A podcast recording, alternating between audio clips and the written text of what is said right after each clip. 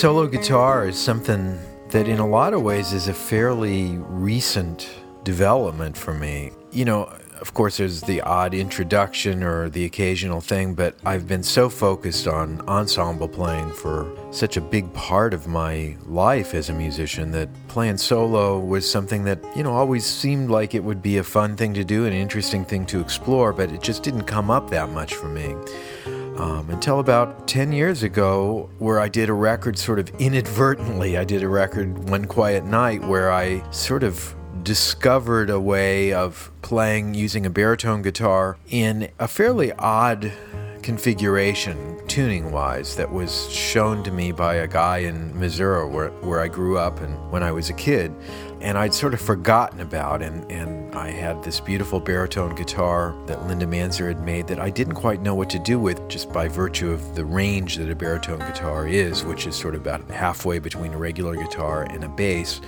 just seemed a little muddy to me. I could never quite crack it. And basically, Dr. Ray Harris was this guy. He was a very interesting guy. He was a chiropractor and an inventor and a really good guitar player but totally self taught. And he had a tuning that was basically exactly like a baritone guitar from A to A. And what he did is he tuned the middle two strings up an octave. And I just thought that was something I should try. And I, I did it that night 10 years ago and explored around that tuning and recorded the whole thing, which became the record One Quiet Night. And since that time, I've been playing a lot of solo guitar using that tuning. And now, 10 years down the road, I've made this new record called What's It All About that goes, you know, further into that world and also with 10 years or so of performing experience with that instrument.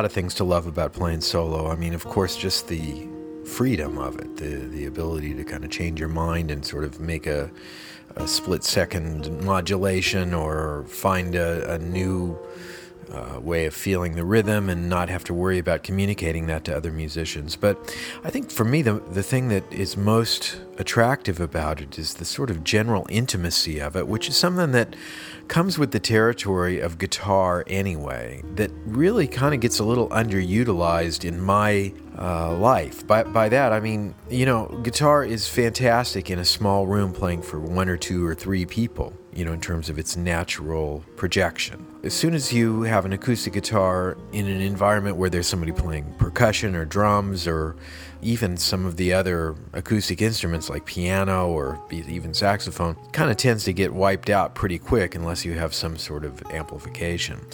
So I spend hours and hours and hours playing acoustic guitar, practicing, but that actual application of the instrument doesn't really come up that much except in solo playing. I love it. And there's an odd thing that happens when you record solo guitar, which is even though it's quite soft acoustically, somehow mics love it. And, you know, things that you play that have a certain meaning in their sort of non recorded quality, once they're recorded, and particularly if you do a good job and get the right mics and everything like that, it has an almost orchestral scale to it. It's, it's something that's quite dynamic. And, you know, the whole thing of touch and sound and tone and all that stuff is, is huge for me. It, it always has been, regardless of whether it's acoustic, electric, or whatever. So, in a way, it's, it's a chance to kind of crystallize a lot of the very tiny details about sound for me and sort of a, a, a real direct link between my conception of sound and touch and all that right to the listener. Thank you.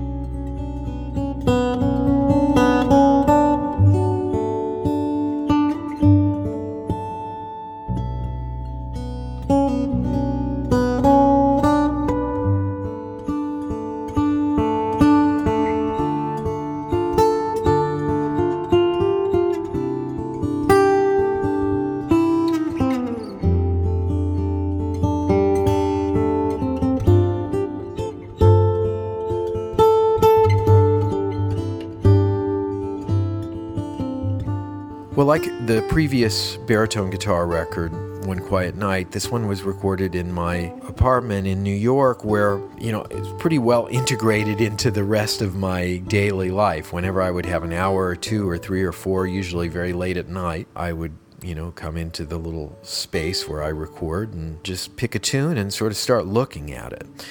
You know, I really tricked myself on the previous record uh, by not even saying to myself, "Oh, I'm making a record." I was just like, "I'm just playing for fun," and I'm, I happen to be recording it because back then, ten years ago, it was a fairly novel thing to be able to record, you know, very high quality recordings, you know, right into your own equipment and not have to go to a, recording studio. I mean, nowadays that's no big deal at all. And I have to admit, this time I kind of set out with the idea, having been down this road before. You know, this could be a record, so I better make sure that that mic is actually aimed in the right direction and stuff, which the first time around I didn't really pay any attention to. So I would say this one, in terms of just the sound of it, is probably a couple notches more thought out. But more than that, it's just kind of the way that now I can make a record like that that's really quite integrated into my daily life. You know, it's not like that thing you go to a studio and the red light comes on and, you know, now we are making a recording kind of thing. And, you know, I love that too. That's a different kind of a energy though than, than what this was. And also, I didn't really have exactly a plan. I mean, I, you know, I had a list of 40 songs that I thought, well, you know, these are songs that I've played here and there, you know, in sound checks and so forth that maybe I could do for a record if this were going to be a record.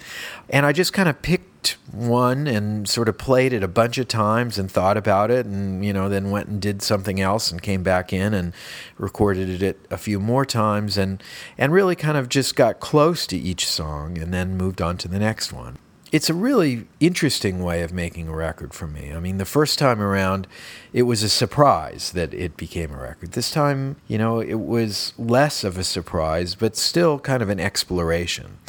You know, that's something, one of the many things great about the modern world is that we now have the tools to do stuff like that.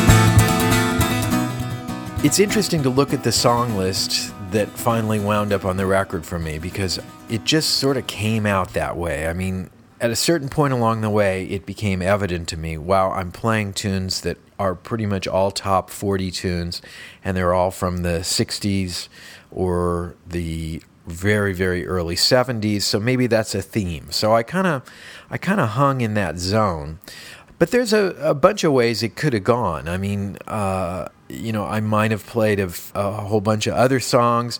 I might have played them much more inside. I might have played them much more outside. But after a while, something just kind of started to emerge. And, you know, in a lot of ways, there's two kind of key songs on the record, which I didn't realize until it was all done and I, and I looked at the list. Pipeline would have been among the first three songs that I ever learned um, at, at scout camp from a guy who had a guitar. Um, you know, and I'm probably along with, you know, many, many hundreds of thousands of other young guitar players where that was the first thing that you learn. I, felt like at a certain point on the record, because it, it was you know, clearly going to be a, a, pretty mellow kind of record in terms of tempos, that I should have at least one thing on there that sort of had a little wrist thing going. And I was thinking, hmm. And I just kind of started playing Pipeline, and I thought, well, yeah, okay, w- where would that go? And and Pipeline became this thing on the record where it's in you know a different time signature every bar. I finally did break it down to see exactly what I was going for there, and it's pretty convoluted rhythmically.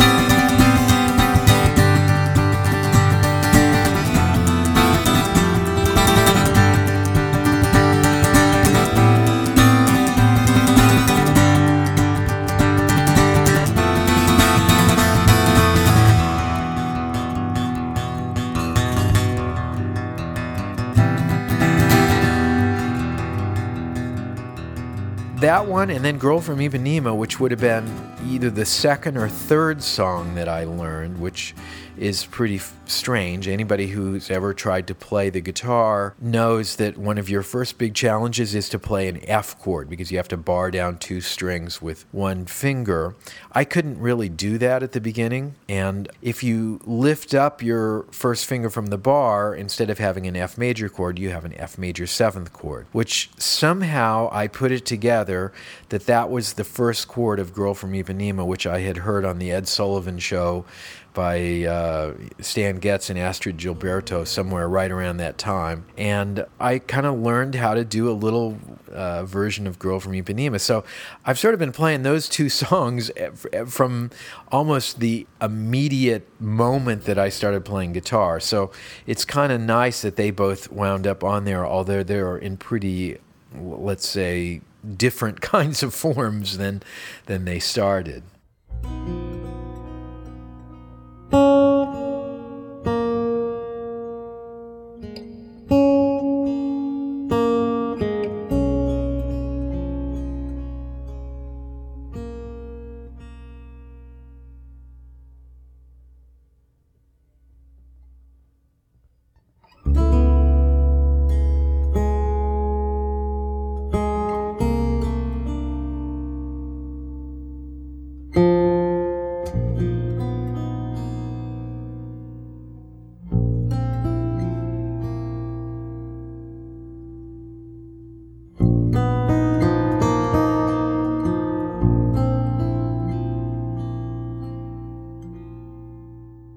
Rest of the material on the record just is really about music for me. I mean, I know that some of those tunes have a real, you know, cultural connection, and and uh, I, I, know that there's a certain meaning, very powerful meaning in a way, in the cultural context of a lot of those tunes.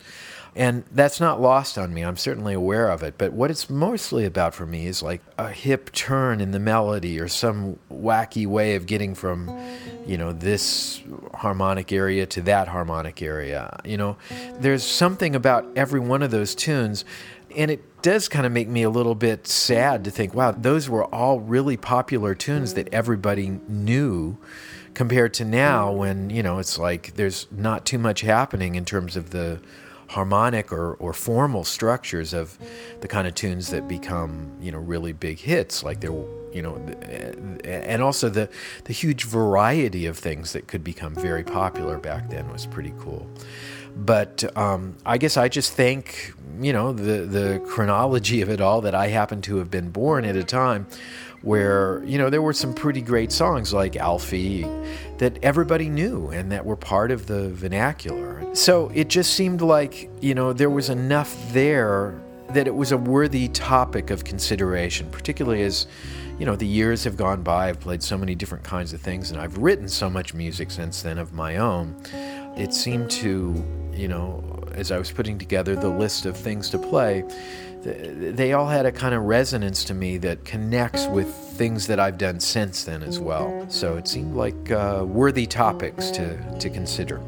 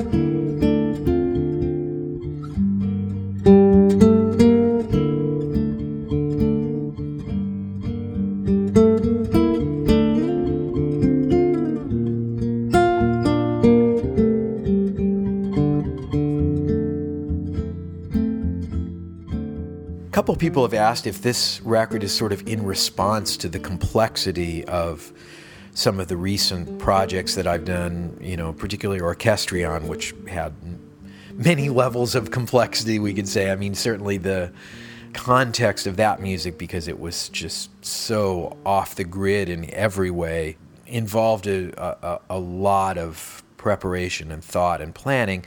And that's sort of not even taking into consideration that the actual notes involved in the orchestrion suite itself are, you know, probably the densest bunch of, of particulars in, in terms of writing that has ever come up. Just kind of the nature of what that project seemed to uh, be asking for. But you know, prior to that, you know, even the trio records, you know, like Day Trip and um, certainly the way up and and um, the group thing in general involves a lot of mixing of improvisation with a lot of very detailed writing. And people have said it was this some kind of antidote to all that writing? And to a certain degree i wouldn't say quite like that but I do love playing other people's music, and it's something that I don't get to do that much because I'm so involved in sort of my own output in a way.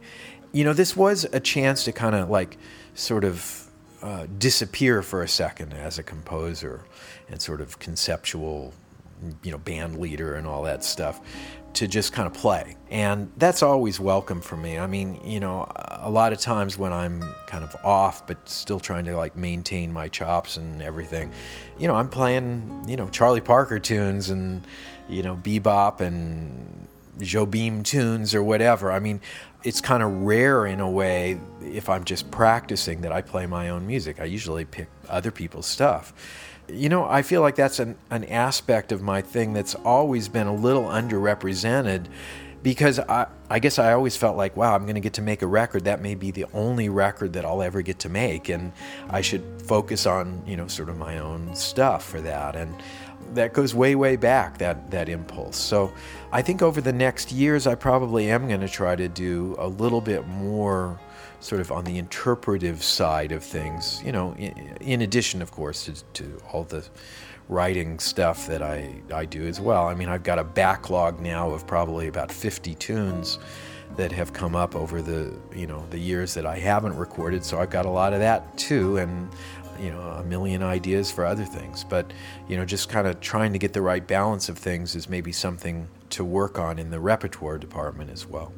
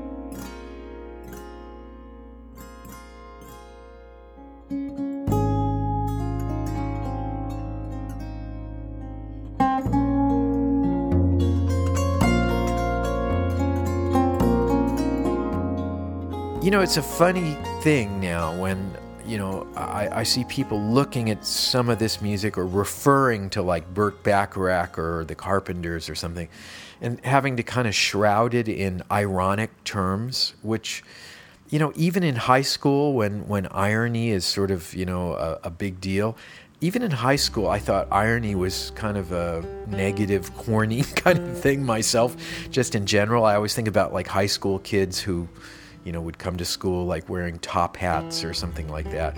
And it seems like a lot of, you know, that music from the 60s, in order for it to be validated now, it has to be in quotation marks or something like that.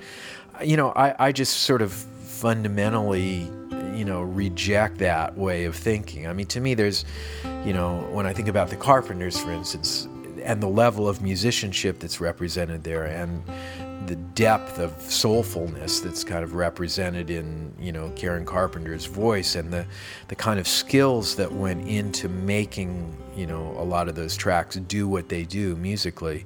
I mean, I embrace all that, you know, completely, and I, I always have. That I, I never felt like I needed to create any kind of distance between you know that and anything else to me it really speaks and lives on its own terms and has a sort of timeless resonance to music itself. I mean, I'm taking now music out of the the cultural context. You know, I'm just living entirely in the world of good notes and good sound and really uh, skillful deployment of musical knowledge and so forth, which is kind of the bedrock thing for me. I mean, that's what I, I kind of live for in a way. And, you know, to me, that's utterly compatible with Ornette Coleman or, or Charlie Parker. You know, I, I don't see it as a zero sum thing where, oh, if you dig this, you can't possibly dig that. And to me, there's way too much of that. And a lot of it comes from ill informed critics and a sort of ill informed sense of aesthetics that somehow got a little twisted in there in the 70s, 80s, 90s or so where people were like afraid to play like a major seventh chord. You know, it's like, oh, you know, you, you can't play that. That's too pretty, or that's too this, or it's too that. You know, there's got to be this other thing.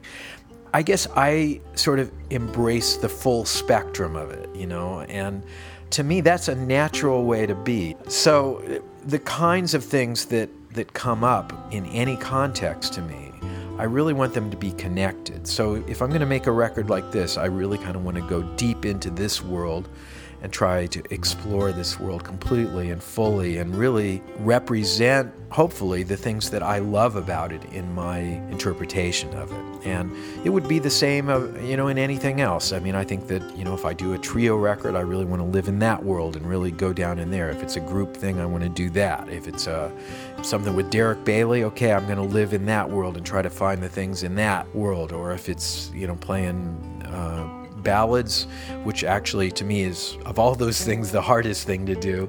You know, I want to go deep into that. And I actually love that part of it, of trying to define terms to tell a story within and then sort of you know, trying to express every angle of it and try to illuminate each little nook and cranny of, of what that particular thing is. And in the case of this record, there's a pretty clear language at work, I would say. Some of it is defined by the orchestration of just solo guitar, and some of it is has to do with the particular tuning of that guitar. You know, this is again one of those records that I can't say I was planning for months. It, it kind of just came out, and you know, I have many other records that have been planned for years and years and years. This is not one of those. This is one that it just kind of seemed to emerge and seemed to, to need to come out right about now. So here it is. What's it all about?